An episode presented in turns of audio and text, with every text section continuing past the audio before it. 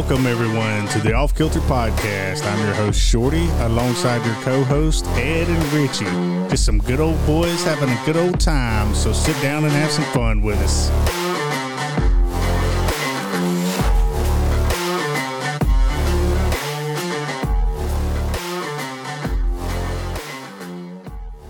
Welcome, everyone, to the Off Kilter Podha- Podcast, episode three. The pothead? the, pod hash. Welcome to the Health Kilter Pothead, y'all. Yeah, yeah, the Hash Brothers. How y'all doing today? I am doing excellent. Glad to be back. It's the third episode, and who would have thought we'd have made it this far already? Right? I know, man. Like that's that's crazy, you know. But but I've enjoyed the ride, man. It's it's really good. This episode, this episode is sponsored by Central Booking. Maybe I will learn to speak eventually. So, uh, what's the topics for this episode? What we got going on? I know we got a special guest. We're going to bring him in in just a minute. well, you know, uh, last week you started off with your dad joke, right? Yeah. So I got one for y'all today. So, as a kid, did your dad ever roll you down a hill in a tire? Oh, all yes, the time. yes, many times. Yeah. Well, I remember back whenever I was young, my dad used to roll me and my brother down a hill inside a tire. hmm Uh-huh. Man, they were good years. There it is. there it is. well, I got one more for you, real quick. I'm listening, brother. What did Batman say to Robin before getting inside the Batmobile? I give up. What? Robin, get in. That is- Ah, that is. That's my lame joke for this week. Now I like it. I like it. Wait till they hear the outro joke that we got Oh, my lined up. goodness. outro joke. Uh oh. Well, I guess y'all got to stick around and wait for that one. All right, let's bring him in. He's an uh, Iraqi war veteran, uh, former firefighter, and an all-around great person. Please, everyone, welcome Michael Thorin. Hey, everybody. Uh, you're Hey. too generous. Way too generous. Uh, I don't it- think we're generous enough, man. You, you're you're a tremendous dude. And I, I love you to death, man. One of the most outstanding individuals I have ever met in my whole entire life. Who who would have thought that Shorty would, would all be- people. would of all people would be as close of friends as to to Michael Thorin as as as you being a Christian, him being an atheist, as as y'all y'all wind up being because I know you being a friend of his has made him more calm when he talks about certain subjects. well, I want to know e- exactly how y'all two met and actually started talking. That's what I want to know. Uh, well, I think I was. Uh, I think I was arguing with people on the Facebook. Yes. On the Yeah, face bag? On the face. On the book. on the book face. face. I was arguing with people on the book face, and Michael chimed in, and I thought he was being a smart ass. I thought we were just talking. yeah, see, I didn't, I didn't, I didn't pick up on that, so I, I thought he was being a smart ass. And then one thing led to another. We started messaging back and forth, and he said straight up, he said, "Man, I'm not being mean to you. I'm just trying to have a conversation." And then my whole perspective changed. I'm like, you know, now that I think about it, he hasn't said one rude word to me. It's all been me. yeah. and then the relationship started, huh? yeah, we got to talking about food. Was it? Yeah, and and actually, whenever we were doing this, it was when I was actually um, I'd I'd been able to go to um, Orange, uh, not Orange Beach, but uh, Gulf Shores. Uh, one of my friends had let me have their place for about three days, right after all the the bad stuff started happening to me, and so I we didn't even know where he was from. Um, we didn't even know we were we lived close to each other. Yeah, that's right. That I was remember. weird.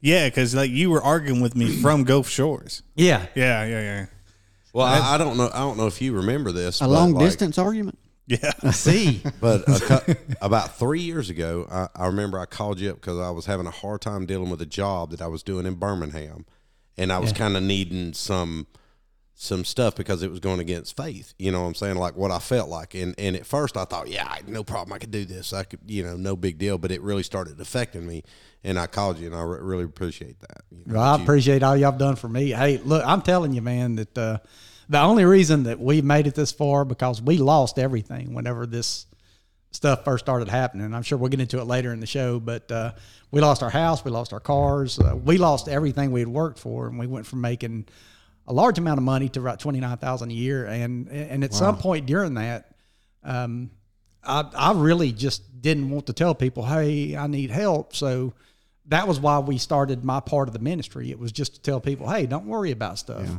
Um, and we were suffering financially, but we just didn't make it a point to talk about it a lot. And uh, there was one time we were having problem with utilities, and uh, uh, Kevin had given me a call, and he said, "Hey, man, we we've got something we want to give you." And it was stuff like that that actually got us through until my benefits started kicking in because it took um, two years from the day that I was told you won't be working again till the day that we started getting benefits.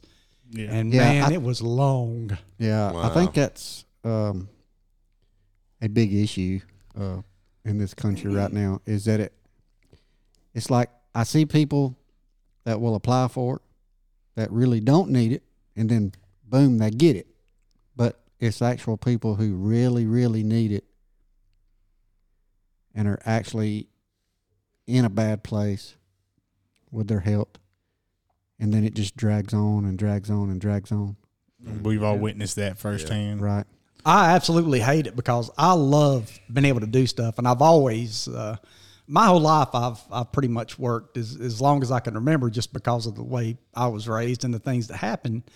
And so when when everything stopped and I was told I couldn't, um, and I'm young. I mean, when all this stuff first started, it was in 2014, so it was. I mean, at the time, I was only just hitting 40 Right. and I, I hadn't actually hit 40 yet. I think it was 39. I don't know. I can't do math anyway. So, but, uh, Today. but I really, I, I'm, I'm still supposed to be working, and it's really aggravating because there's so many things that we need to get done at the house. There's so many things that, you know, we moved in to this house about three years ago, and it's a blessing that we got it because, uh, because of everything that happened, we had to file bankruptcy, uh, waiting for the benefits to kick in, and we lost cars, we lost the house, we we lost so much stuff, and so when the benefits kicked in, we made enough to take care of stuff. But what they don't tell you is that since you had to file bankruptcy and since you have all this stuff on you, I'm never going to be able to live on the amount of money we're making and act like I'm supposed to retire and act like I'm s- I'm sick because I can't act like it because there's too much work to be done and our money's going toward recovering from everything that we went through. Right. Right. Well, you, you look 25. You look really Yeah, good. that's, well, I it was. Yeah. feel 24. Uh, yeah, I mean that's what I was thinking of here. Whenever he said, "Well, when I was thirty nine and 40, and I was like, "Man, you ain't even there yet. What are you talking about?" It seems like uh, you were born March 29th, 1973. Yes, beautiful year, beautiful year. Beautiful How, year. how in the world do you look as young as you do, and you're older than all of us here? Benjamin Button's disease. I think uh, I, that's the only thing I can think of. Is I really, I really don't know, and it's it's really got my wife Vicky mad. It's really upset her because when people look at her and they look at me, they're like, "Yeah, I mean, she can, she Just can go." be careful. I know, I know. She, she knows. Easy now, easy. and easy. she says it herself. She's like, tread "You just- lightly here, sir. You just don't look like you age. She she can outpower you now. So You're right about that. Super, super nice lady too. Yeah. So 1973. yeah. Wow. So uh, go going back on the whole me and you thing. Um, what struck me the most and made me admire you as much as I admire you was the piece of advice that you gave me, or yeah, the piece of advice that you gave me. And it was on. Um, I would get so angry when people would say, "I'm praying for you. I'm praying for." you." Make me so mad because to me at the time was the most useless comment anyone could ever make to anybody. And then you said it to me like, "Look, man, it's not a useless comment if you look at it from their perspective because they're asking the one person who they only believe can help you the only person in their mind that they think has the abilities to help you and they're going to that person to beg them to help you. And then when you told me that that is when my attitude changed. Mm-hmm. When my attitude changed to- towards you know people that's trying to you know that's talking to me about it i don't get so offended about it anymore i don't get um, upset about it i generally just have a conversation with them That clip course I took on the Bible then worked out pretty well for you. it did it did well, well, I look at it like this. Okay, so um, you know, like how you was how you was getting before you was getting offended. So mad. i- is if if I like somebody was coming in and trying to tell me like how I feel about my faith. Somebody's trying to tell me different. Well, I would get offended too. I can't help it. I can't help but not get offended in it the best way that I can. As much as I would love to not to, I, I still find myself getting offended in it, which is a hard thing as a Christian for me to to deal with in myself. So I can see where you're coming from because Right. that's your faith, you know. Yeah, and I just Yeah. needed that. I needed that one um, insight, I guess you could say, because that's what it was. It And was it couldn't insight. be from his brother. Well, I, if he would have said it the way Michael said it, I probably would have listened to. now, I, and this is the weird thing about it, and I, I, I think this is. I don't get offended when people are.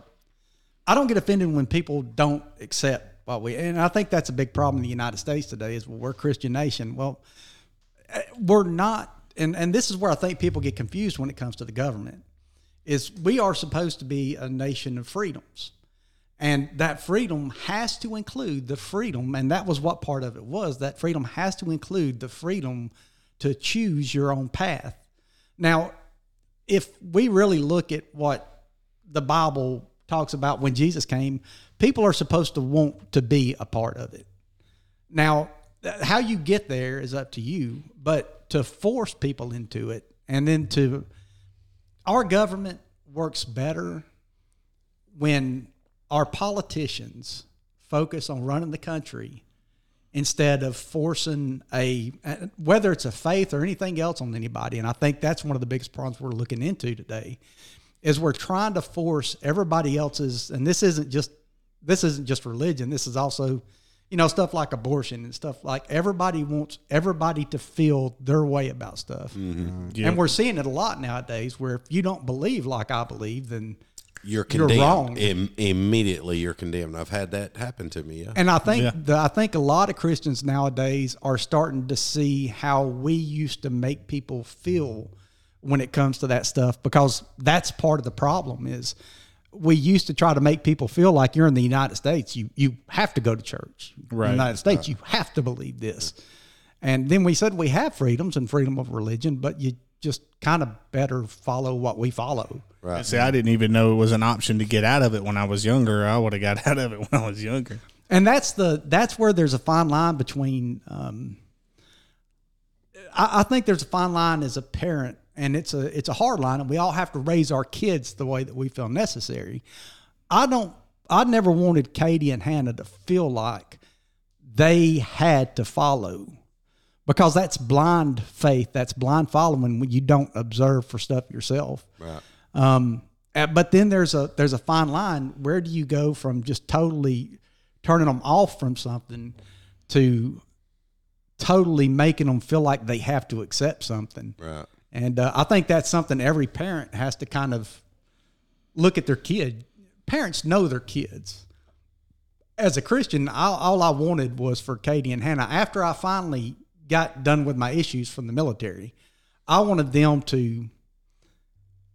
I wanted them to feel the way I feel because I actually look at people differently now. I, I don't look at people like, hey, these people are trying to do this or that. I and, and I, I think I told you earlier that my my total belief is that my job is to live my life the way that I believe the Bible tells me that Christ told me to live my life. Not to try to force you to live your life the way that I believe you should live your life. Right. And you absolutely 100% have never tried to force anything on me. And I thank you for that. Never. And that you know, and that's the biggest part. I think that, um, and I, I, I said a little bit earlier that we, uh, I can't offer any real proof that God's alive to somebody that doesn't believe in God because the Bible becomes irrelevant if you don't believe in God because you don't believe in the person that authorized the book. Right. So how do I, as a Christian, tell somebody that doesn't believe? How do I offer proof? And the only proof that Christians can really offer, and and I understand, we want to say, well, just look at that sky. Yeah. Yeah. Oh, that sky's so beautiful. How could you say there's no God? Well, But they, they don't look at it from different points of view. Like yeah. And uh, so my big thing is the only proof that I can offer that, that God exists and that Christ exists is my life. And uh, I don't live it perfect. I want to. I, I want so badly to be able to do the right thing in every situation. Uh, and I want to be that way. Um, and I want other people to look at my life and go, hey, you know, I may not believe for certain reasons, but at least I know he believes what he believes. Right. Right. And um, so that's that's kind of where I've always been, and I think that's why you and I got along so well is because I I may have been the first person that ever literally didn't try to force you. I didn't start out trying to convert you to being a Christian because I think Christians are supposed to preach the gospel, but No, I, I went back and I went back uh, not too long after our argument or my argument with you on Facebook, and I went back and read it, and it was just you presenting talking points. I'm embarrassed by this. It's you presenting talking points and me getting pissed off about it. but That's pretty much how it went. Well, well, actually, what gets me about you, Shorty, you know, I mean, you being um, an atheist, is I don't, I don't know many other people who know the Bible as good as you do. I, I do know it pretty well. Yeah. You know, so that's what really gets. Um. Well, I don't know what I'm trying to say here. I don't know how to put it. Wondering why I am the way I am. Right. Yeah. Well, it was. I think everybody should read it. I wholeheartedly believe everybody should read and study the Bible every day. I really do, and that's what creates most atheists is people who read and study the things. And and not to offend anyone out there or anybody in this room, but when you read it and you see the fallacy in it and the contradictions and the things that it's just not logical to me, and Right. just me, like say Jesus walked on water. That's just not logical to me. Like I don't believe a man can walk on water. Can you talk to a burning bush? That's not logical to me. And if you re- if you look at it from a logical point of view and you really investigate it, that's how most of us atheists become atheists. Is we've read it with a an open mind and a logical point of view. Yeah. Right. And I'll tell you some things that I've noticed about like the the easiest way for Christians, in my opinion, to deter f- possible people to bring into Christianity is me and you arguing about what's right or wrong in front of somebody. No matter what I believe or you believe, I look at it this way. I I read the Bible and I take from it what I need to take from it. Okay, just like Michael will read it and take from it what he needs to take from it. Now, his belief in this particular subject may be subject a little different than mine, but what I take from it is my way, and it keeps me where I need to go on my path. So, what I've seen and what I've been guilty of myself is whenever somebody brings in a topic that says, "Oh, you know, this is wrong or this this is right here," the worst thing that I can do as a Christian is go in here and argue that fact to them because that isn't that isn't what I'm supposed to do. Oh. It's not my job to come in here and argue with Shorty about his belief in that. It's That not. was that was my favorite pastime is arguing with people on Facebook. I got so much joy out of it. Yeah.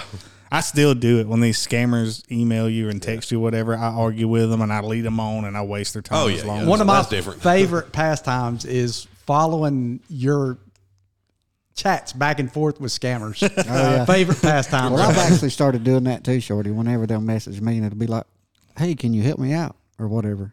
Yeah. And then I always take an actual song yes. and I just start throwing lyrics at them. Uh, but the last one I did was a boy named Sue by Johnny oh, Cash. God, yeah. Use that one. Mine was uh, that's um, a great one to use, by the way. I'm- I'm in for because as that. soon as they, because as soon as it says, uh, you know, I mean, you're the son of a gun that named me Sue. You know, yeah. My favorite one was that Bon Jovi song I got. That was the last one I posted. That was on a there. good one. Yeah, that was a really good one. It was was. that uh, living on a prayer or something? Yeah, What's yeah, yeah. No, yeah, I think it was living on a prayer. Yeah, it was. Johnny on the docks or something. Yeah, it's like, uh, the, uh, can you help my brother Tommy? And she, and they'd be like, what's wrong with Tommy? I'm like, Tommy used to work on the docks.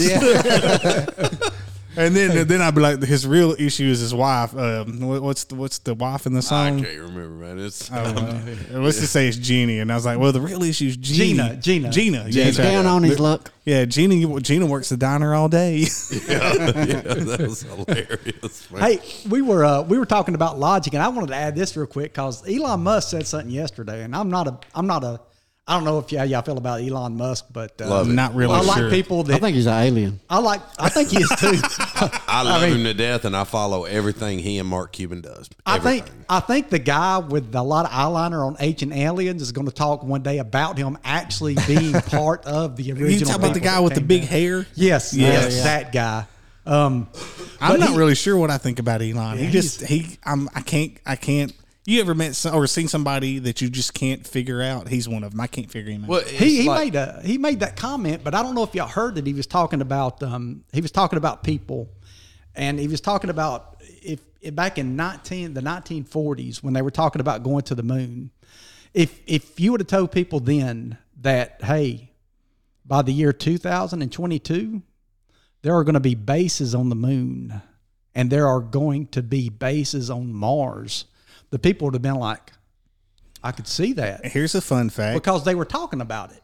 But he said, if you would have told them though that they were going to be able to stand almost anywhere in the world with a phone and access all the information they wanted to with a device in their hand, they would have told you that you had lost your mind. yeah. Logic sometimes is kind of dictated by where we are in life.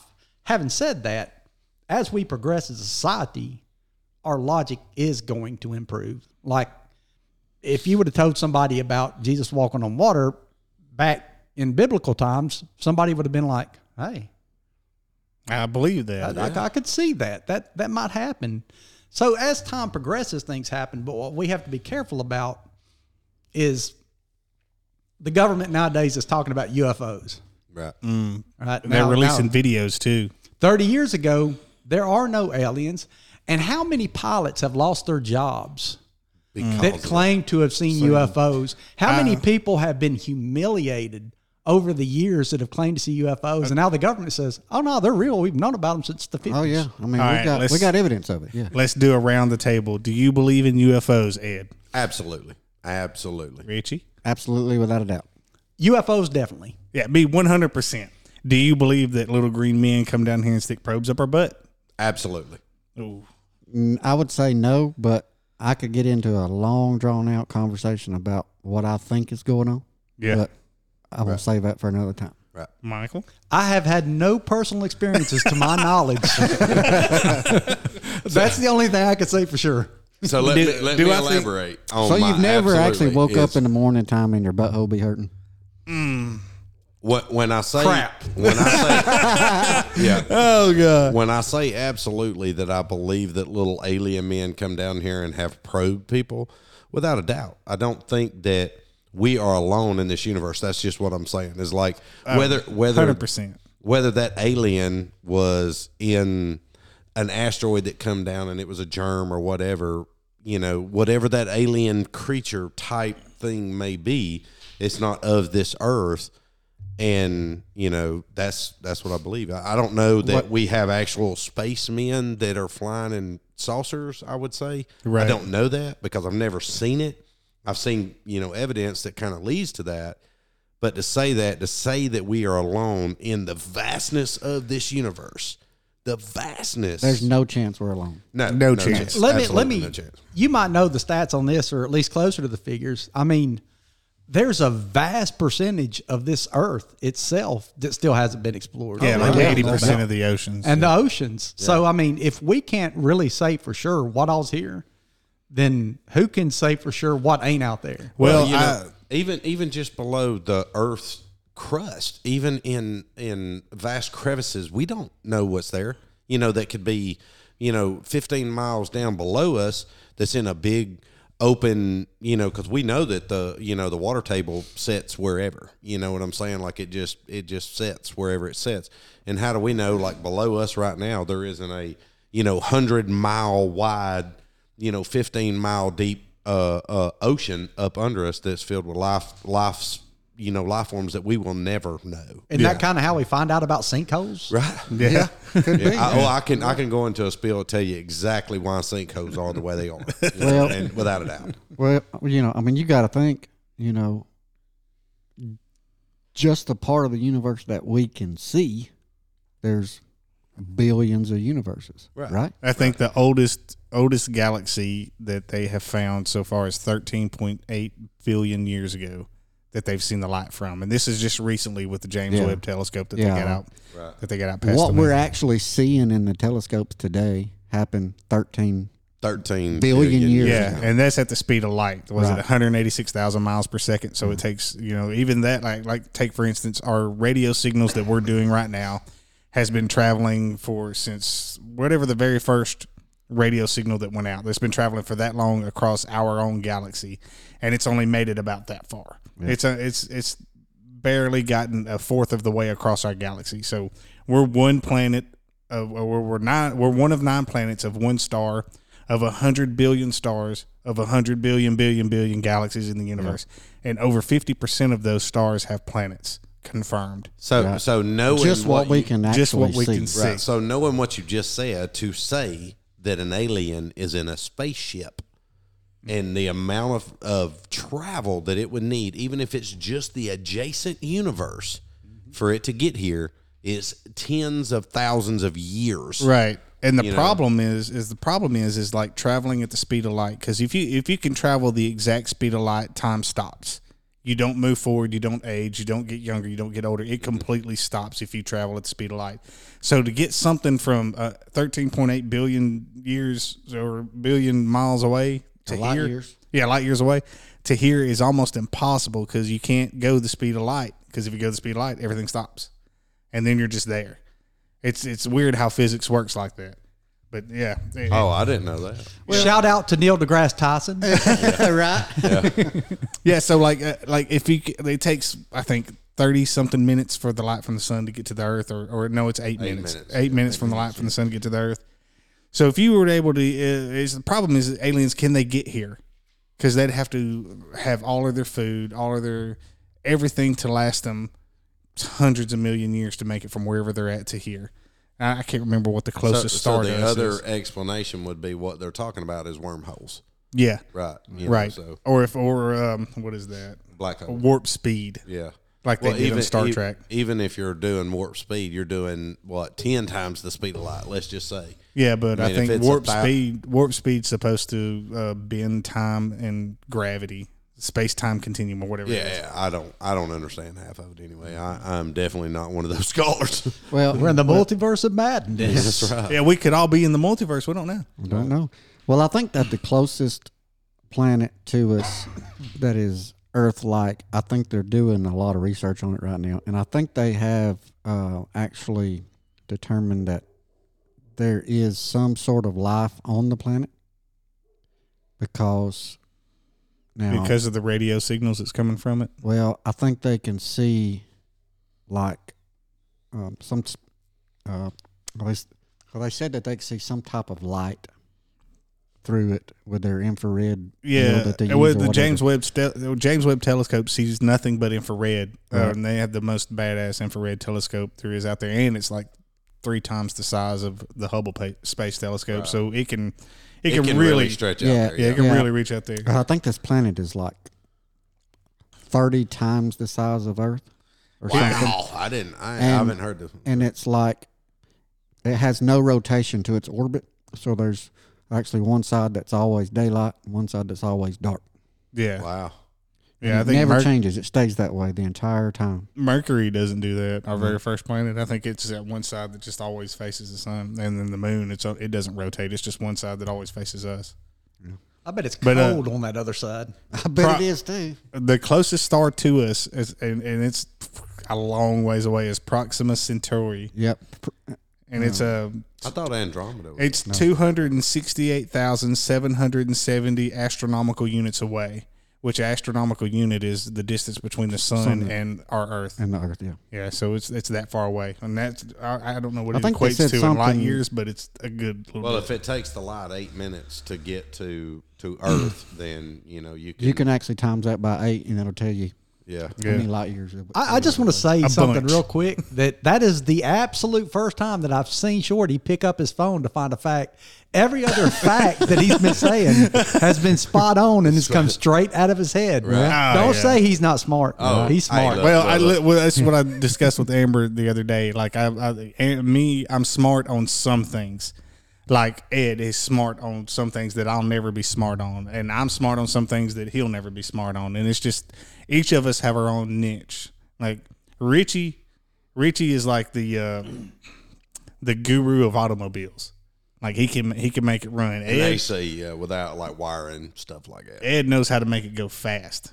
Now he may not be able to put it all together, but he knows what it takes to make it go fast. Well, I think And Ed knows how to spend money to make one go fast. yeah. yeah, exactly. And like my my thing is, I like every day I watch something on space. Every single day I watch something on space. That's what I use to make me go to sleep at night. Well, a lot, a lot of people don't know this about Shorty, but he took was it the ACT or S, SATs? Yeah. and they bumped him up a grade in school because he scored so high. So like, I know he's smart. That doesn't no doubt. surprise me. It really just- doesn't. just on some subjects. Now math, I was terrible at. I just couldn't math to save my life, and all of physics is math. So I never did good And, and math, man, I just I got I got to admit, man, I love math. I do because like I have to deal with it every day. So I have to it my problems that I have to figure out involve math.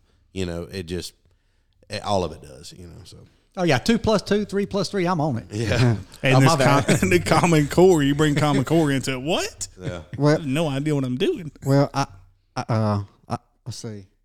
I think we're about halfway through this podcast, and we really haven't even We haven't. talked about our guest today. We've kind of just went off on just all this other stuff. So This has been cool though. but we've really enjoyed it. So- let's let's get down to our guest. It said, uh, all right, where are you from, and uh, where did you grow up? Uh, Walker County, but don't hold it against me. Uh, I actually was born Oh, in Dora Lord. and uh, was raised around Dora and Sumiton, and we moved around a lot, and uh, that's pretty much us. We we were born and raised around Dora, Walker County, and uh, graduated out of Dora High School, barely. uh, to where I could, and the only reason I really worried about graduating out of high school was to join the army, and that was the only thing I cared about. Yep, and you joined the army in 1990. From my notebook that I have right here, that I've done some research on you. Yes, Um, yes. well, I have a question about that. Is there anything as you was growing up that made you make that decision? Hey, I want to be in the military. And like, I mean, you know, I mean, did you actually see something happen or or anything like that? Or Uh, patriotism. The two things I wanted to do when I grew up was to be a firefighter and to uh, to be in in the army. And uh, me and my friends, we always used to run around. Uh, we'd buy camouflage stuff and run around in the woods, and we'd disappear for three and four days when you could do that as a kid. You can't do that now. Uh, No. uh, we'd disappear for three or four days, and we'd we'd be in the woods and we'd be on missions, at what we call swamp stomping. And one of my friends, actually, uh, a good friend of mine, that ended up um, dying after he was shot by a deputy uh, for trying to shoot another deputy. Oh wow. He he got what he deserved, but growing up, he was a good kid. He made a lot of bad mistakes, and um, but it, it- to he had a he had an uncle that was in the 75th Rangers, and uh, every time he'd come over, he just worshipped him, and so I I carried through with that, and so that's all we did was talk about Army, and uh, and I've always had this sense of patriotism. Um, you got to be careful nowadays between patriotism and nationalism, but I've always had a, a deep love for this nation and the freedoms that we've enjoyed in it. And uh, one of the natural things for me was to uh, join to do my part to ensure. Um, it, when I joined, I wanted to go off and do cool stuff and bang bang stuff. Um, I didn't know I was going to do it in my 30s and suffer greatly for it, um, but I did. And uh, by suffer greatly, you're uh, referring to the the stuff you brought back with you.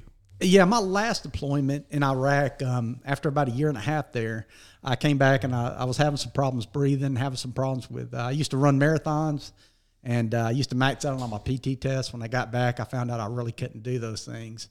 Um, uh, to to make it a lot shorter than what it has to be, or what it to make it the length it needs to be.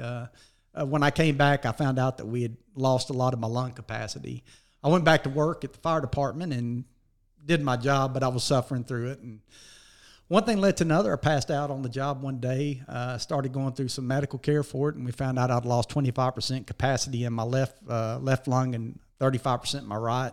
And um, found out I also developed tracheal bronchomalacia. So all of my diagnoses are uh, interstitial pulmonary fibrosis, reactive airways dysfunction syndrome, uh, syndrome um, constricted blo- bronchiolitis obliterans, or BOOP.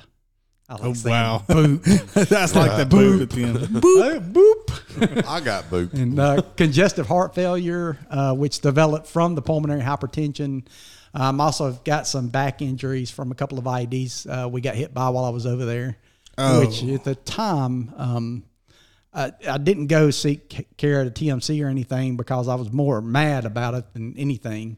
Um, me and my guys, we all did good through it. We just wanted to get back out and make somebody pay for it. Right. So um, we just got back out, got another truck, and went back on mission. That like must two have been a later. wild experience. It was um, it's and I'd always said because I, I went as a member of the National Guard for my deployment to Iraq, so I had a lot of close experiences in the fire service. But um, it's the first time in my life that something has happened to me, and I've after it was over, I was like, dude, with malicious intent. I made it. And and you've got to understand too that my life, I even even at my worst, I've never set out to make enemies.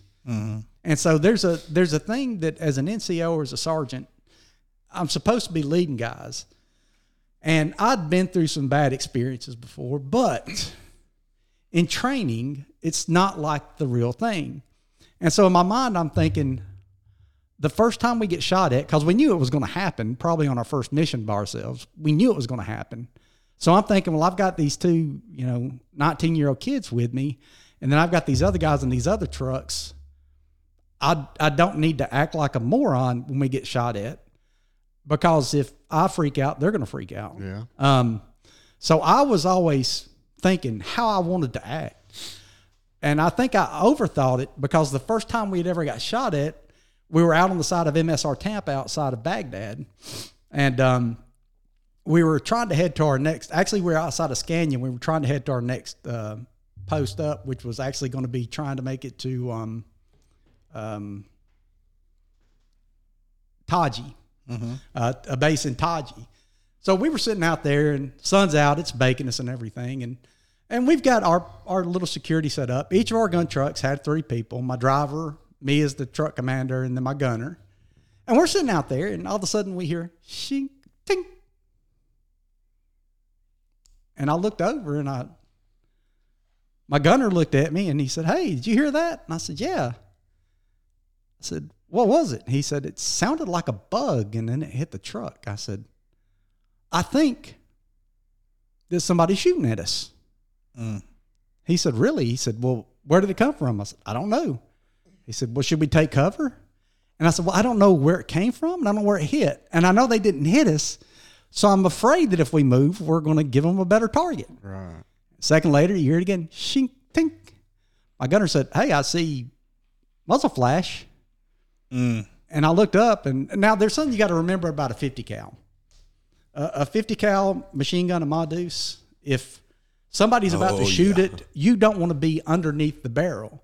And in the orientation of it on that truck, if I'm at my seat and standing outside the truck keeping security, and it's at our three o'clock position, I'm at the three o'clock position. Right. And so we hear a couple of more flashes and stuff. And he said, uh, You want to start now? I said, Well, hold on a second. Let me get on the other side of the truck. And it was all just a, it was almost like we're just kind of sitting here talking about, Hey, you want to go Taco Bell or you want to go to Arby's? And so that was our first experience, which made it a lot better. And it was better for us that it wasn't one of these chaotic things Right. because we just had that little thing happening. So I got to the other side of the truck and he said, Well, and the first time it's hard to shoot at things the first time. You just, we're, we're Americans, we're raised a certain set of Yeah. moral absolutes. And he's like, Well, uh, what do I do? And I said, Well, you know, make him stop shooting at us. Yeah. okay. yeah, so- yeah, because you you you grew up the way you grew up. You don't want to take Yeah. someone's life. And and the first thing that popped through my head, because my entire life I've just wanted to make friends. Me That's too. everything I've wanted to do. And so I'm like, who's trying to kill me? Right. I haven't done anything to you. And then when you realize that, hey, it's we've got a perspective that we have to understand. It's that there's a lot of people that are over there that did not know what Hussein was doing. A lot of people don't understand the, the way this works out is Iraqi controlled media. If Saddam Hussein, like in Baghdad, he has his big palaces in all these areas and all these big military bases. So in all of these areas like Baghdad and in the main body of Mosul and places, they really liked seeing American soldiers come in because these Iraqi soldiers would run these areas. They would get in there and they would just absolutely, they would they would rape, pillage. They'd go out and steal stuff if they wanted to. The military literally just did whatever they wanted to. So if you went out into these other areas that we were going into, these villages and stuff that were outside of it, the only exposure they ever had to the military was if they were having convoys from point A to point B. Because these guys didn't stay out in these areas. So all of these little villages outside of these wadis and everything and these little towns, they only saw Iraqi controlled media. So all they knew was their government's great and the United States is the evil Satan. And if you want to talk about religion lockdown, I mean, you can't, you could be in the middle of the desert and you're going to have the early morning call to prayer, no matter where you are, you're going to hear it because they have got speakers all over the country. And it's the most eerie thing that you've ever experienced to be sitting out on the side of a, of an MSR at three o'clock in the morning. All of a sudden you hear, Oh, my dear. Oh, feeling me bony belly, 15 millividilly. Dude's got the voice of an angel. Yeah, I, I mean, hey, and that's the weirdest thing about it is because it almost lulls you to sleep because I'm thinking, man, this is weird, but kind of like to have his album. yeah. But those people out in those little places, we were going in there and we were taking over houses and saying, we're going to take your house and we're going to give you $100 for the day that we're going to be here and we're going to watch out for insurgents. So these people did not necessarily care for us being there. And so you had the main cities where the majority of the people were like, oh, good, the United States is here. Saddam Hussein's gone. Mm. And then we'd get out in these little villages and stuff, and people would be trying to blow us up and, and shoot us because we're in their house, you know? I remember a story you told me last time we went and ate at the uh, the Huddle House in Warrior. Shout out Huddle House. But Yeah. you told me a story about you uh, became what you thought you had became friends with one of them over there, and then he uh, let you in on a little secret that he would kill you and just not even think twice about it. That he cared nothing for your life. That's it. And it was, it, it literally was, and I think this is the reason why it's so easy for me to talk to people that don't agree with me on stuff because I've, I've seen a professional do it. I mean, we were sitting outside of um, one of these houses where our, uh, they were going out for a little meet and greet. So they'd go in and they'd talk to these leaders. Like if somebody accidentally killed a goat or something, they'd go out there and pay them some money or, you know, killed a camel. They'd go out there and give them $200 to make it right. And so we'd go out there with them sometimes and they would go out and do their thing. And of course, these tribal leaders or these little village leaders, they'd have their own people outside. And we were sitting out there and we were talking a little bit back and forth. And at some point, he looks at me and he goes, Do you want to know why y'all are probably going to lose this, this little thing here? And I said, Well, sure, why not? I mean, tell me. He said, Do you like me? I said, I do. He said, Right now, no reason at all would you just reach over and kill me. I said, Well, no. He said, Why not? I said, Well, I don't have a reason. He said, That's why y'all are going to lose because I like you. He said, I think you're one of the coolest Americans I've ever met. He said, But the only reason you're still alive is because it serves a purpose for you to be alive out here. If somebody told me that I needed to kill you right now, I'd take a knife out and slice your throat in a heartbeat. Wow. Hmm. How y'all will lose this battle is y'all don't have the capacity to do what it takes because of how you're raised. Yeah. Right. And it's it's literally a darn good point. It just I don't know if it, I don't know if raising has anything to do with that because there's been people who's had good raisings and just became the most Snapped. notorious murderers out there.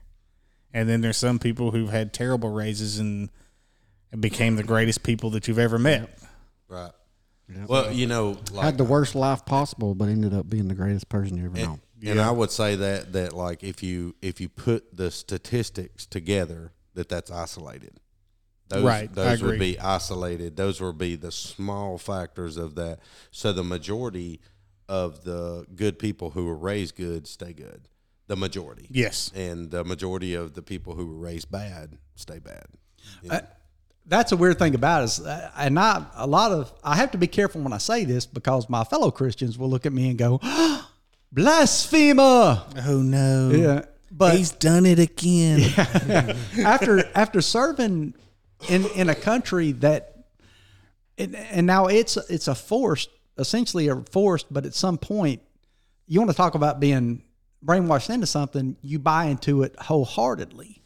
Right. and that faith the the nation of islam the muslim faith is simply it's 24 hours a day 7 days a week. They they literally practice what they preach. And when i found out i was going to be getting deployed i started studying the quran and another reason i did is cuz i don't like i don't like people telling me what other people say or what other because when people tell you well this is what muslims believe well it's cool to listen to people, but I wanted to know myself exactly what the Quran said about stuff. So I read through the Quran uh, before and during my deployment. So I learned a good bit from it.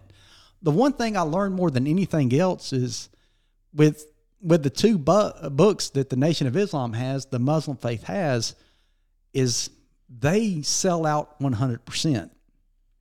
I mean, and the nation is like, if you're going to pray, you're going to pray. You're going to do this, you're going to do this. If Christians in the United States, a lot of us, a lot of us will take the Bible and we may take it to church with us. We may not take it to church with us. But as long as the preacher's telling us, we, we're hearing the word, right? A lot of us will we'll try to read the Bible. We'll try to have some time of prayer and everything. But if if the day's too hard, we can't be expected to dedicate time to our families and our faith. You know, we've Right, got to take care of our kids. And the hardest part, I think, about when you start putting yourself in a position of a belief is if you really want to follow that belief, is keeping yourself in what you believe. Um, I think we have a lot of Christians in the world today. Uh, really, uh, there are other nations where it's not this bad, but I think here in this nation is we have a lot of Christians, and this is on each individual. And this is why I don't judge anybody because it's literally on you yourself. I judge everyone. I'm gonna just go ahead and throw that out there. 100%. And that's why I love you I judge every single person I come into contact with. because I don't have to. If I hang around you, you can do it all for me. I, I, I just I, you got to judge people, or else you'll let a rapist in your house. You well, you know that's them. the weirdest. I can I can let me rephrase that. I can kind of judge people, but I can't judge the content of a man's heart. I, I Let me go and tell that. you that if if you just heard, hey, Shorty, he's an atheist and uh, he cuts up and everything, then a lot of people don't understand that he's got one of the biggest hearts that you'll ever find in a person and will do anything for anybody. Thank you. If you don't, if you don't, I can't judge the content of a person's soul. And so I can't tell you whether you're living your life the way that you need to live it because that's honestly, like Ed said earlier, we study the Bible or whatever your belief is. Let me rephrase it because Muslims are going to take the Quran and they're going to study it. But of course, if I'm a Christian, it's the only way. Yeah. Well, I, I, stu- I study it because I, I don't think that I have the right to argue it if I don't know it. And that's another part of why I went with, to the Quran and I started working on some Buddhist stuff. It's not because I really wanted to learn that stuff, but there's another part of me that thought if I'm going to believe it, I'm going to test it as well. Right. Um, I don't want to be accused of. Now, there's a lot of what we have has got to be blind faith. This is where a lot of Christians get upset when people say, "Well, you can't prove it. Why are you following it?" We go, "Well, I can prove it." The biggest parts of the Bible talks about it being faith. Now, if faith is a substance of things hoped for and evidence of things not seen, and that's what it's about, if it's about that, then it's not me believing it because I can prove it. It's me believing it because I have faith that it happened. And that's where we all have to come to ourselves. You would have to come to that yourself. You'd have to have faith that Jesus walked on water. You'd have to have that faith. And if you don't have it, then you're not really believing in something anyway, are you? So if you just say I'm a Christian, but you don't believe that all this stuff happened, then are you really what you profess to believe? You know. And so, uh, see. Uh, I got off on a tangent. You got to pull me back on no, track. no. You No, know. it's all good. It's all good. I'm enjoying I, this. I wanna I wanna say that. So, like it, it's to me, it's a little, it's a little, it's a little different. Okay, so I believe in God. Okay, uh, f- my faith is that, but you know, as we were growing up, it was kind of pushed on us as kids. You know, we, Yes, it it, was. was. pushed on us. So I fell out of faith myself, and and Shorty as well. As long as some other family members that we had, we we got pushed out of faith. You know, and uh, so for me, it was just the things that happened in my life, right? So that that that was able to move me back. There was one time I remember in particular, my faith wasn't that strong. I'm sitting working on a oil rig one day, and I'm I'm I'm doing the oil changes on these on these drilling rigs, right? And I'd been working on this one filter, and I'm telling you, man, it was the the the damnedest filter I've ever seen in my life.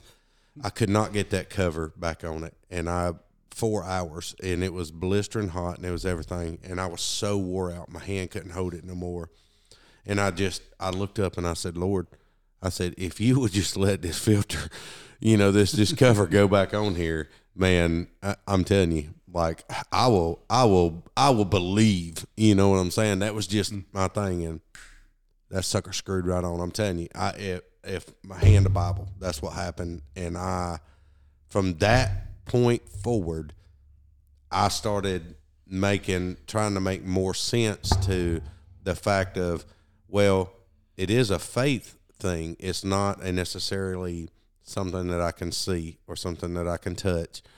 It is it's it's the faith in me. And whenever the faith came in me, I started feeling it more.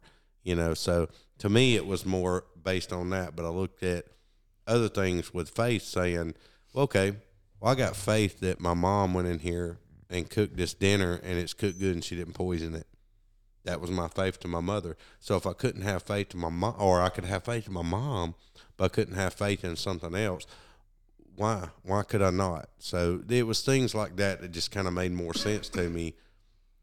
Is, is the reason why I moved my faith back to Christianity and believing in God. So and in the same retrospect, what got me out of it was the whole. It just didn't make sense. right, You know, like I, I had, I thought I had faith, but every time I would uh, do what was required, you know, be praying or whatever, I just felt like I was talking to myself. There was nobody there, and just over time, the things that they were saying, I was like, you know what, that's just not logical. That just doesn't make sense. I can't wrap my head around it. Whereas most of the others in our family, they probably got, they probably fell out of faith through anger. They were mad at the religion. The well, this didn't happen, or I lost this person. Why did you take this guy from me? Mm-hmm. Whereas me, it was just it just don't make sense. It just I started applying logic to it, and I was like, there is no way that this could actually happen in real life. So that's that's and it took me several years to break free from it and realize it was okay to be free from it. I didn't have to be all these things and be all this stuff just so I could get into heaven. I could just be me and not have to worry about it. And I really became the most free person I've ever been once I got out of religion. right, Well, Hey, I, I go ahead. uh, I think uh, I think the biggest thing for me is, you know, you got all these Christians that are actually coming at you. Come to church. Come to church. Come to church. You know, And I'm willing to go But- to church. but me, I feel like I don't have to go to church to be a Christian and to believe and to have faith and believe that there's a Lord and Savior. Yeah. Okay. But to me, there's certain aspects of the church that I feel are wrong, Mm-hmm. you know. Now, I don't want to say that I am actually boycotting churches or anything like that. I'm not doing that. But I've witnessed churches, the actual first thing they want you to do is a handout. First thing they want is money. First thing Right. it's all based around money. Now, I'm not saying all of them are like that, but my family, we actually have our own church and our own worship in house. Yeah. But I- I- you know, I mean,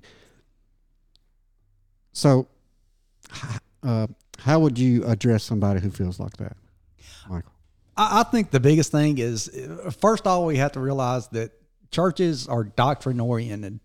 I think most of them are. Um, I think Brennan Manning was a uh, preacher that had a lot of people that that really didn't agree with him, but I think he's he spoke a lot of truth. One of his big sayings was is the number one leading cause of atheism in the world are Christians that will go to church on Sunday and then live Monday through Saturday like they have absolutely no idea that God even exists. Yes. And the biggest, the leading cause of atheists in this world are are literally a lot of it is Christians. Um, and I think some of that comes from the people in the church. I, when you refer to people, people in church, they're just a bunch of hypocrites, and that's what most people say.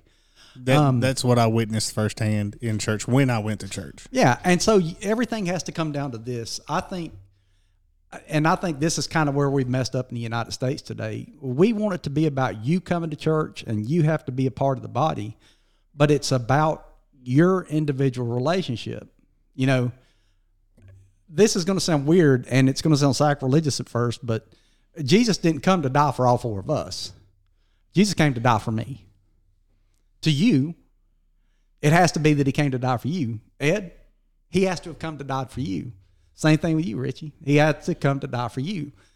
So it's supposed to be about a relationship with him, not a relationship with the body of people.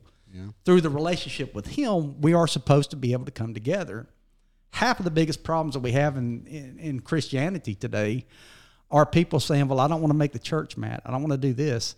We're so focused on, uh, you know, the preacher thinking that we're doing things right, or the uh, people are focused on making the right people.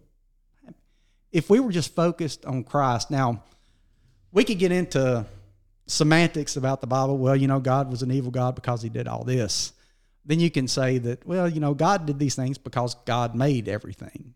And since He's the one that made it, He has a certain level of rights in things, or He should be. I've used that angle before. Yeah. I mean, there are so many different things in the Bible, and if you get into it deep enough, you could find stuff. But we can, when it comes down to it, what Jesus' life was about, when he first started his ministry, all right, the Pharisees asked him, What's the greatest commandment? He said, Well, to love God,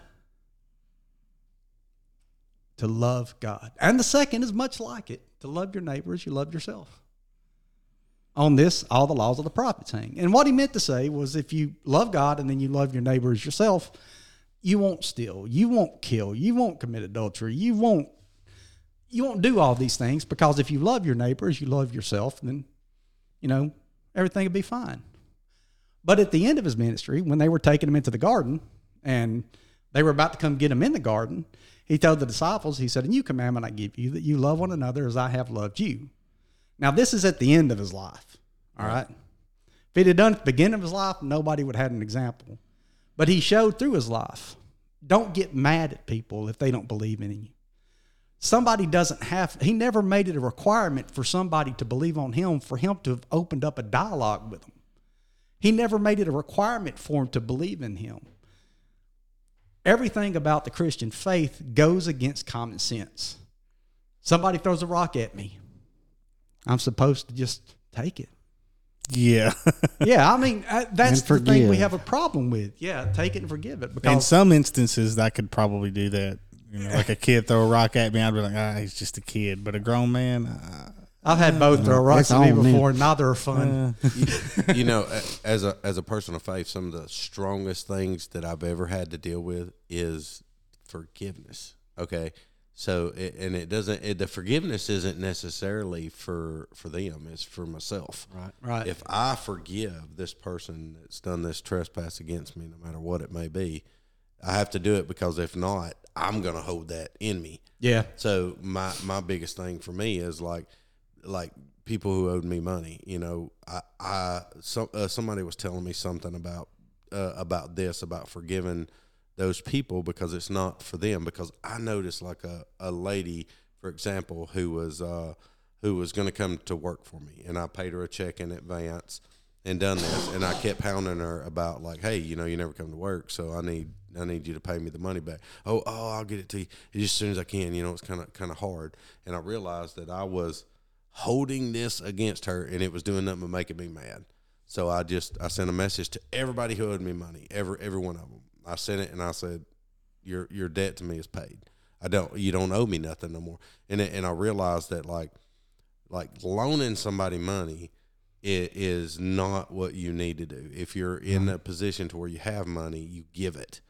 Okay, and the reason why is because if I loaned you money or I loaned you money and I'm expecting that money back, you know, it all it's going to do is is weigh on me. So what I did was like, no, I'll give you the money. If you pay me back, you pay me back. If you don't, I, I don't care because like I can't loan you the money and do this and expect it back because all it's going to do is weigh on me.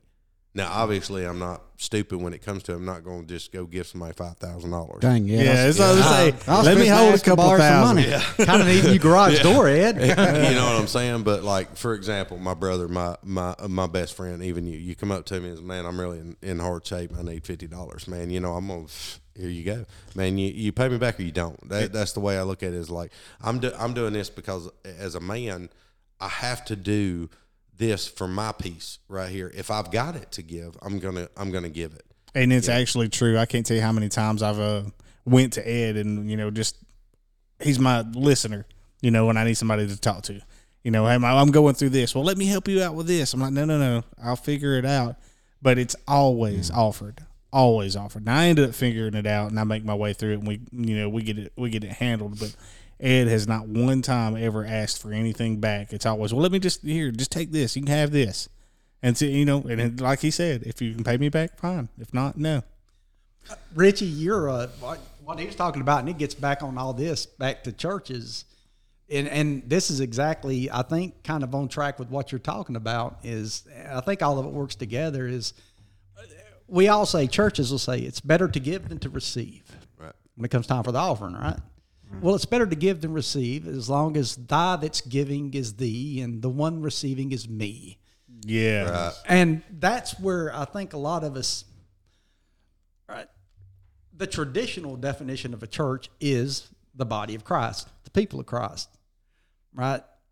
Your your faith isn't determined by the building you walk into, but I think we should all try to find a body.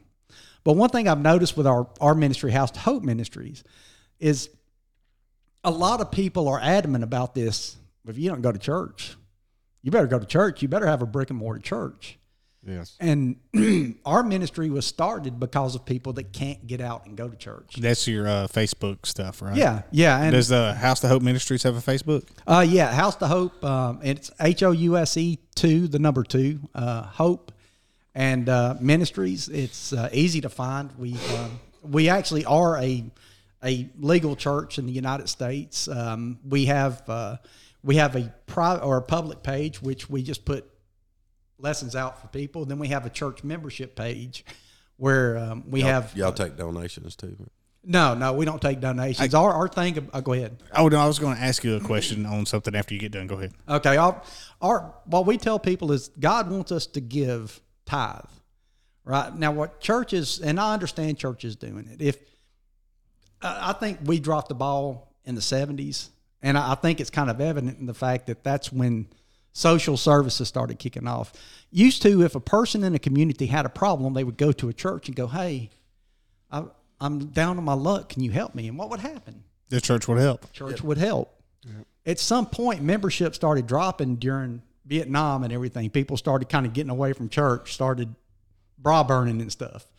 And that literally started the downhill slope. And so I think around that time, churches started trying to, well, maybe if we had better seats, maybe if we had better sound systems.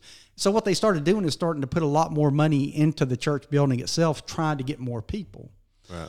What that does is it causes them to take away from what they used to do, which was charity and relief. Um, the whole reason that churches receive a tax break, which I'll take a lot of heat for this, I don't think churches should receive a tax break. The Bible clearly states, "Render unto Caesar what is Caesar's," and what's on a dollar. I know it says "In God We Trust," but that's a that's a slogan. What's on there is the United States government. We are supposed to be as a church now. Reason why we used to not pay it is because we helped people, but now we're in a time of not all churches, but several churches. We we want to have productions. I mean, there's a there's a prosperity gospel that's out there that says, you know, if you give, God's going to give you more. We have preachers that are on TV talking about God wants me to have a fifty-six million dollar jet. Are we talking about my favorite preacher, Joel Osteen? One, uh, he's not actually one that went on about that. That was a that was. Uh, That's my favorite guy right there. yeah, Yeah. But uh, there are a lot of a lot of these people that go on, and I'm telling you, man, I've my faith, my faith, my my set of illnesses that I've got right now. I'm gonna die one day, and it's it's gonna happen sooner than later, and I know it. But I've been gonna die ever since the day I was born. We all Everybody in this room is gonna die. I mean, mm-hmm. it's nothing you can get away from. But when I have somebody look at me and go, uh, let me pray for you. God has given me the power to heal you. And I've had people do this, and their intentions are, I think, honorable. Mm-hmm. But after they get through, they'll tell me, now, now jump up and down. Can you jump up and down? I'm like, well, I mean, I can, but I don't want to because I'll have a hard time breathing. Well, maybe we just didn't pray hard enough. Are you? Are, can you breathe better? No, I'm still feeling exactly the same. Hmm. It gets to the point where they say, "Brother, I want to pray again. You have to have faith to believe." So it's not that the prayer's not working; it's that I'm not working. Yeah. That you're the problem. Right. And I think a lot of us have lost sight of the fact that it's not about, look, if somebody, Kevin, if you came up to me and you, and you were a, a great man of God and you looked at me and you said, I'm going to, I'm going to pray for you and I'm going to heal you completely. And it happens. And now I believe that God can heal me if he wants to. I do. If I'd be, I'd be not a very good Christian and I definitely wouldn't be believing what I said I believed if I didn't think he could. But having said that, if I was completely healed today, it doesn't change the fact that I might not get in a wreck on the way home and get killed. Mm-hmm. I'm still going to owe this world a death. So to say that God wants you to be happy and healthy and wealthy is a weird thing and it goes against what the Bible says. It we're told we'd have problems Yeah. we're told we'd have issues. And my big thing is I'm more focused on what happens after. So right now, I don't care about my health. I just care about people believing that I believe what I believe and doing everything I can for people, right. So, uh, which is not a lot, by the way. I'm sorry about that. oh no, no, it's fine. You just you you do you, boo boo. Well, I, I, I want you to think about this, okay? So, if God gave you everything that you ever wanted, well, how would you react then? Think about it. You know, if Would God, you actually believe? Would, you actually believe? So, if God gives you everything, like you know, I heard Mike Tyson say one time, man, the greatest punishment that I believe God ever gives to somebody is giving them everything they ever wanted. Well, in in my instance, I probably still wouldn't believe because even though I'd have everything, if it wasn't him himself delivering it and like I'm real, here it is, Yeah. Then I don't think I could believe it. Yeah.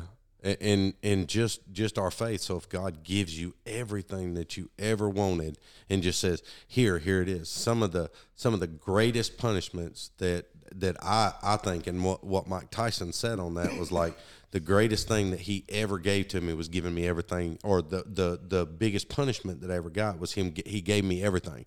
And it and it it taught me where I am today. So the Mike Tyson of old to what Mike Tyson is now, as far as his faith goes, is is totally different than where where he was now. Now I'm not. I'm still not trying to say that he's a he's a great man or or doing anything, but if you look at it like this, so if if you always feel like God is on you, like God Almighty or something, or you feel like the devil's attacking you all the time, why do you think that is?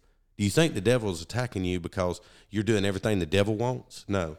The devil's attacking you because you're not doing what the devil wants.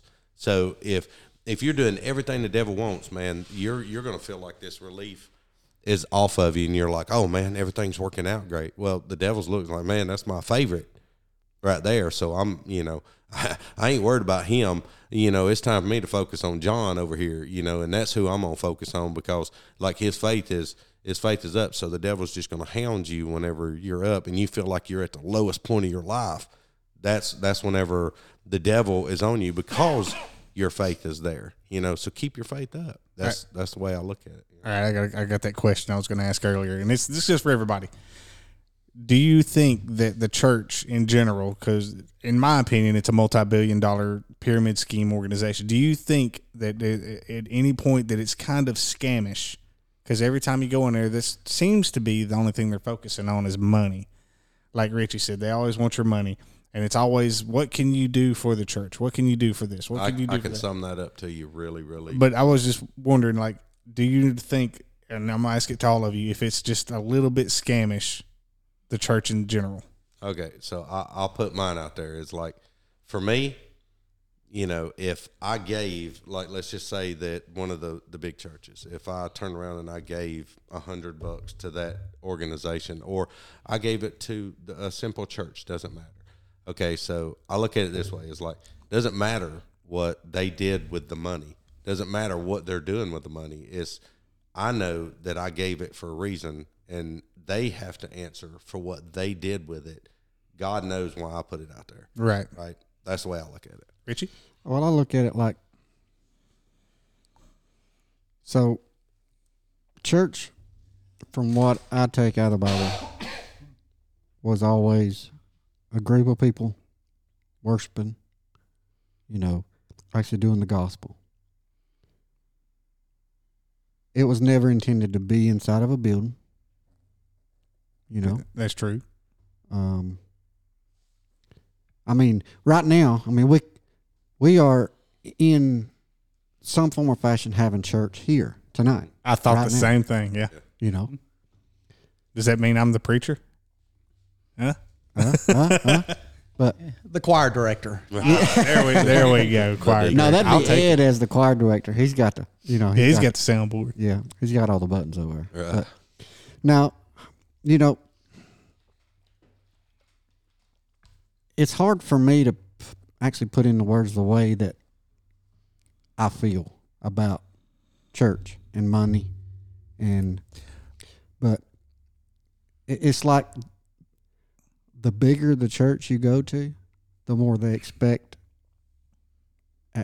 You know, I mean,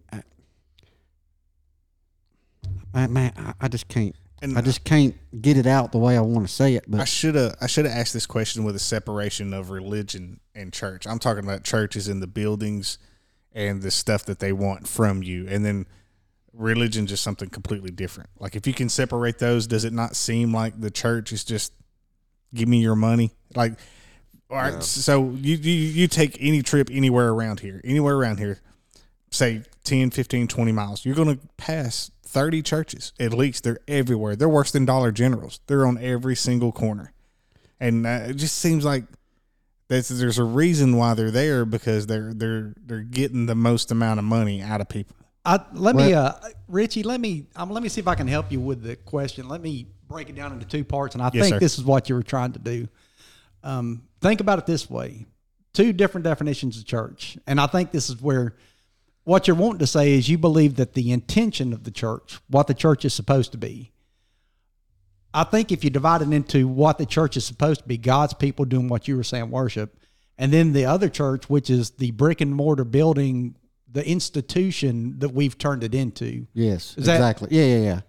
Uh, yeah, because you know, I've never received a message from the Bible or anything that states, "Hey, the church requires you to give them money." Yeah, You know, it's always church the was never intended to be that. You know what I'm saying? Yeah, it's always the people that's requiring it. Right. Yeah. And and to me, I think that like it is it is just and and don't take this the wrong way, but it is just the opposite because I do believe that I've had those messages to me that says, you know, you made a promise to me because I did. I, I I talked to God and I told Him before I even started my business, and I was like, I was like, Lord, and and my older brother's the one that told me how to do this, right? So he, I said, I said, Lord, if you see fit for this to happen, you'll make a way. If you don't, don't let it happen. You know, Lord, don't. If you don't want me to go down this path to do this, don't don't let it happen. Don't don't do that. You know, it wasn't just that I wanted my business so bad for me to go in here. I just looked at it as a different a different way that now I'm at a point in my life to where I can help people and I do try to help people, you know, the best that I can. And I, I made and I made a promise to him not long ago where I said, you know, hey, I'm gonna I'm gonna take a donation and I'm gonna give to the children's hospital, and I still haven't done that yet, which, which is something I still plan on doing. So I'm gonna take a donation, do it. My my older brother says, you know, Ed, he's he knows whether or not you're gonna do that. Why why tell him that you're gonna do that? Don't don't tell him you're gonna do it. If you're gonna do it, do it. You know, and that's that's a way that you can look at it. If you're gonna do it, do it. If you're not, then he's gonna know whether or not you are. Well, mm. you know, I mean, I don't want to come out here and say, look, every church is that way. Oh You no, know- I wasn't saying that either. You know, s- it depends on what the church is using the money for, just like he said. Yeah, like You take know. take for instance the Red Hill Church that we went to as kids. It's just a small church. It's over there by where you live. Right. You know, just a small church. I don't think they're trying to scam people. I think they generally or genuinely genuinely are honest to God fearing uh, people, and they they really believe in what they're saying, and they don't have any interest in ripping anybody out of money. But Joel Osteen, on the other hand, Yeah, I- you know, you, you know. I mean, that's, what I'm That's- that's saying boy, by to you is, you know, if the church is using the money in ways that allow them to um, spread the word to other people and let other people have ways of getting the knowledge that they seek, right? But you see all these commercials on TVs, you know, about all of these different people who who have books and you know has this program and stuff. First thing they do is they want you to pay them eighty nine ninety nine for this program. You know, right? I, I just don't get it. Yeah, You well, I, I think that's different because they they're that's directly affecting their livelihood. You know, like I'm selling you my product that I've I've written myself that I've invested my time and effort and money into. I'm selling you this product for a certain price. You don't have to buy it. Whereas the church kind of guilt trips you into it like a pyramid scheme would. Eh, and Not all churches, uh, not all churches do this, but uh, a majority of them will, will guilt trip you in. You're supposed to give the Lord ten percent of your earnings. Yep. You know, it just, it just, it seems like um, Hardest pyramid. check you'll ever write. I've actually Yeah. been to a church that actually has said that. and and you don't get the product till after you die. You know, Like that's the biggest, that's the biggest red flag to me is you don't get the product till after you die. Like I'm selling you something you can't have until after you die. That and I think that's the weird thing about it. A lot of people don't realize that tithes and offerings. There's very very little teaching on it in the in the New Testament. Right. Tithes and offerings were really more of an Old Testament thing, and you'll not really see the words tithe anywhere in the New Testament. Uh, if it's there, it's only once. Um, those things were all Old Testament that we've carried over but when you talk about Paul, Paul's talking about give to the people, and a lot of that was for the shepherds for the flock. In other words, they were given because the shepherds could not take care of the flock and do their do their chores. So the point was we pay these people money to keep them living so they can take care of us. It's gone from that to and it was supposed to be they weren't supposed to live beyond the means of the people we were shepherding. This same thing with politicians. Yeah, and so we've a lot of it's it has been turned into a um, it's it's been turned into an industry on on a lot of parts, and I think that's where we have the biggest problem. Yeah. It's like you said, there are churches out there, but what happens when we hear about the church that's got the preacher that's making two, three million dollars and he's having affairs with several of his staff members? You talking about Joel Osteen? There's Are you- other ones. I, I think You I keep think going he back to him. I, mean, I just, I just say I'm gonna call him out. That's that's my boy right there. we we have that problem in in in the churches, and that's the problem is, and I think that's what Christians are failing to understand. Well, you can't judge one by them all, but we kind of do the same thing in our lives. I think everybody to a certain degree will take one thing. You know, what happens if everybody looks at one VA hospital that's doing something wrong when they go, the whole VA healthcare system is messed up? Yeah. When the Birmingham VA is a pretty good VA. For me, anyway. Yeah, And and I've heard, uh, you know, the exact opposite from other people. Yeah, I mean it's it's all on what your experience is, and I, that's one reason why. And I, I I don't think I covered it on House2Hope. Um, I, may have really just I may have just given you a subject to talk about. well, now that was the big thing is we don't. Our encouragement is for people to take ten percent that they would give to us. We don't have a roof. The expenses we have have to do with computers, have to do with keeping Zoom up because we have Zoom meetings for our church so we can actually meet as a group and meet like a church would meet. So we have services on Zoom that are also shown on Facebook all of our expenses are just covered by the the lead pastor and me as the associate pastor. Whatever we need for the ministry, we provide it. That's our tithe. People's tithe, we encourage them. Whatever you would give to us, put it into helping somebody around you. Right. Yes. And my my hope and my desire is that they take people and more than the 10% that they would give to us send to him. And we've actually had people that have criticized us saying we're not a church because we won't take tithes and offerings. I think that's respectable that y'all won't take it. Right. There- You don't take anything you don't need. We Oh, uh, that's a fact with you. I mean, I've I've got to admit that, man. That that's one of the main reasons why I I absolutely love who you are, man.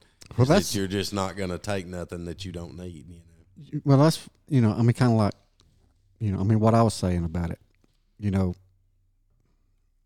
I, I've witnessed these pastors that don't work, don't have a job, but yet they live in this expensive house, but but they're but they're just a preacher. You know what I'm saying?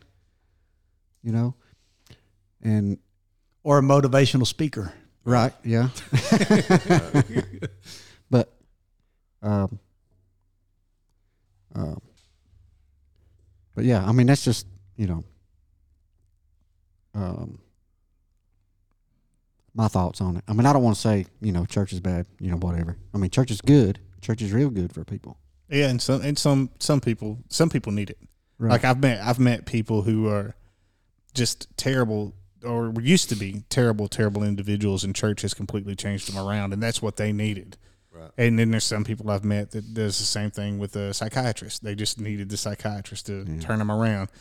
And then some people, like for me, instance, I think uh, I wasn't the greatest person before I had my daughter, but when I had my daughter, that all stopped. You know, and, and for Ed, it, it may be religion that, that changed you. It could be your kids or something. But you know, I, I, there's a little bit of stuff out there. There's something that changes somebody.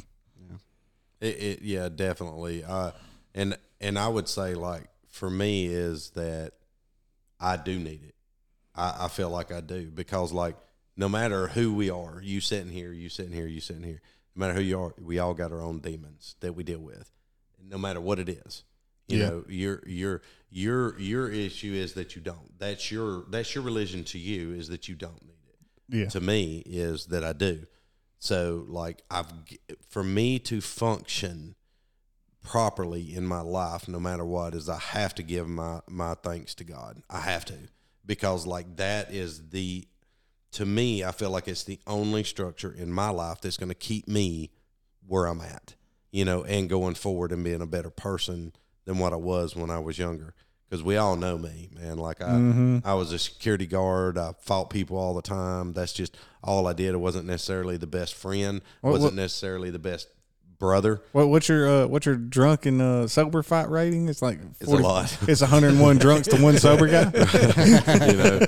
But you know, like I said, I wasn't necessarily. I made a lot of enemies that I'm not proud of. I've done a lot of things that I'm not proud of in my life at all, and I felt like that me uh, uh, bringing God back into my life and and being the person that I am, you know, it keeps me more structured to whenever I still make mistakes. I still go out here and I say the wrong things or do the wrong things, but in the end, I ask for forgiveness. And that doesn't mean that what I did was right. It just means that you know now now I can think about it. Now I know for the next time whenever it comes up that maybe I need to handle it a little different. You know. And I, I think, and I want to touch on something real quick that, and I want to bring it back around to circle about something I started on earlier. Sure. About uh, when Jesus made that comment about love one another as I have loved you. He had already shown, he showed that in his ministry. So here was my problem with myself when I first got back, and the reason why I almost lost Vicky and the girls. I hated myself because I'd been taught moral absolutes growing up. You hate, And- you hated yourself for the things that you had to do. Yeah, because we have moral absolutes, and it doesn't matter to me that oh I was doing it for the right reason. These are moral absolutes that I felt like I wasn't supposed to break. You felt like you crossed the line. Yeah, Yeah. yeah, and that's the weird thing about it is, if it would have been the beginning of his ministry, love one another as I have, as love one another, love your neighbor as you love yourself. Shorty, if you want me to love you like I love me, everybody in this room is screwed Right. because I, I'm I'm not I'm not lying. I'm not a good person, and I and I know I might be a certain way right now, and this is who I am. It really is, but I know what I've done. I know what I've seen, mm-hmm. and I know that what I've done and what I've seen, there should be no way that anybody should be able to love me, and so I wanted my best to run them off because I hated me, so I didn't want anybody around to love me when I finally understood that one thing, and it's we can try to make Christianity out anything that we want it to be. But when it all comes down to it, it's about me telling everybody else that you get a better break than I do. Everything that Jesus taught was about serving others, serving others. Wash the disciples' feet. A lot of people think, hey, that's a big thing. But you don't understand in the Middle East to touch another man's foot or even to show the sole of your foot to another person is the worst insult you can do. Ever since way before biblical times, mm. it is the worst thing you can do because it's saying that you are beneath me. And their feet are nasty too because they walk around in talcum like sand in sandals and no shoes. So they have some really nasty feet. So to wash their feet wasn't simply, oh, he's washing their nasty feet. It was a symbol that there's absolutely nothing I can do for you that's more debasing than what I'm doing right now. It was the absolute most debasing thing he could do. What he was trying to tell us is it's not about my stature in life. It's not about how I feel about myself. It's about how he feels about me. And if I truly believe it, then that means that everybody gets a better break than I do. You think Joel Osteen to wash somebody's feet? Um, You don't have to answer that. oh, that was one of those things. Uh, The next question. Next question. yeah, uh, I kind of seen that look, and I was like, "Nah, we need to go on past that." I've been I've been conjuring that question up since the, since you started. But- I'm like I'm bringing Joel back to this.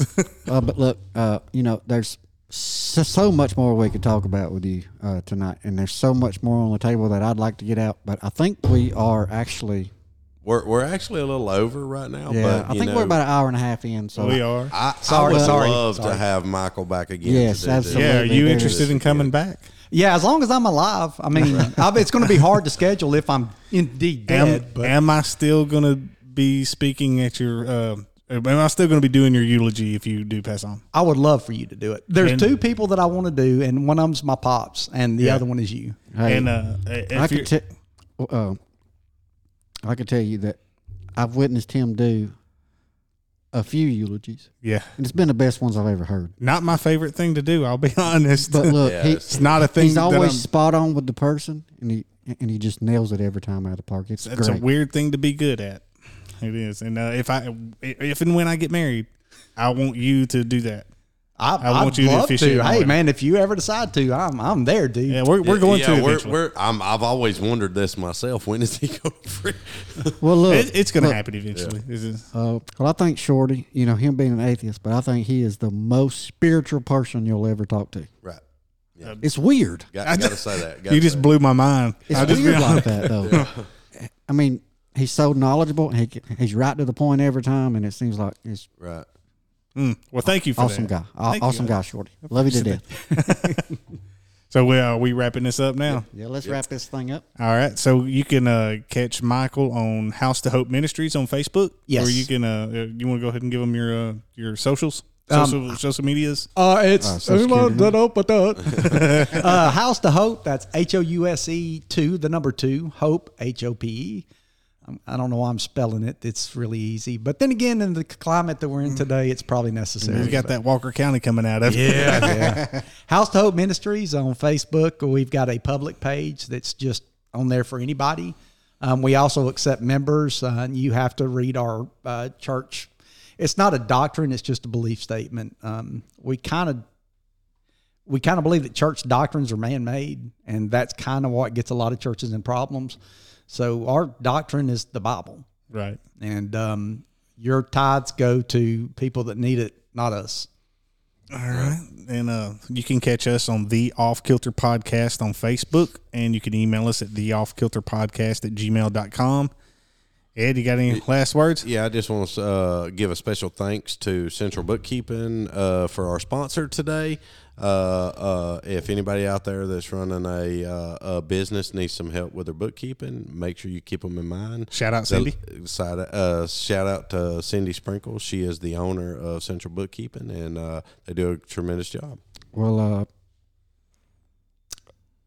I don't even know how to get in touch with Cindy. So can you provide that for us? Yeah, yeah, I can uh, give you the uh, information. If you look on uh, Central Bookkeeping on Facebook, uh, all the information that you need is, is there. You can look us up uh, uh, in the phone book, and you can uh, uh, look them up uh, just about anywhere. All you got to do is just type it in in Google for Central Bookkeeping. Uh, and like I said, Cindy is an amazing person. She does really well at bookkeeping. So, uh, yeah, special thanks to our sponsor today. All right. Well, uh, I just want to say that it's an honor being in here with you tonight. I really enjoyed our time together. I got so many more questions and so much more that I want to talk to you about. I really hope you'll come back, and I really appreciate your service for this country. Yes. God, uh, man, it's been great being here. I've loved it. Yeah. Yeah, and uh, once again, thank you. You're my favorite person. I'm glad that you come on. I've been trying to get you on ever since we started, Huddle House. and I uh, really enjoyed this third podcast. And uh, before we sign off, what we're gonna do? Uh, Ye- tune it. Yeah, yeah. tune in next week when we cover Richie's nipples with pineapple juice and make him swim with the sharks. Wait, what? What? Wait.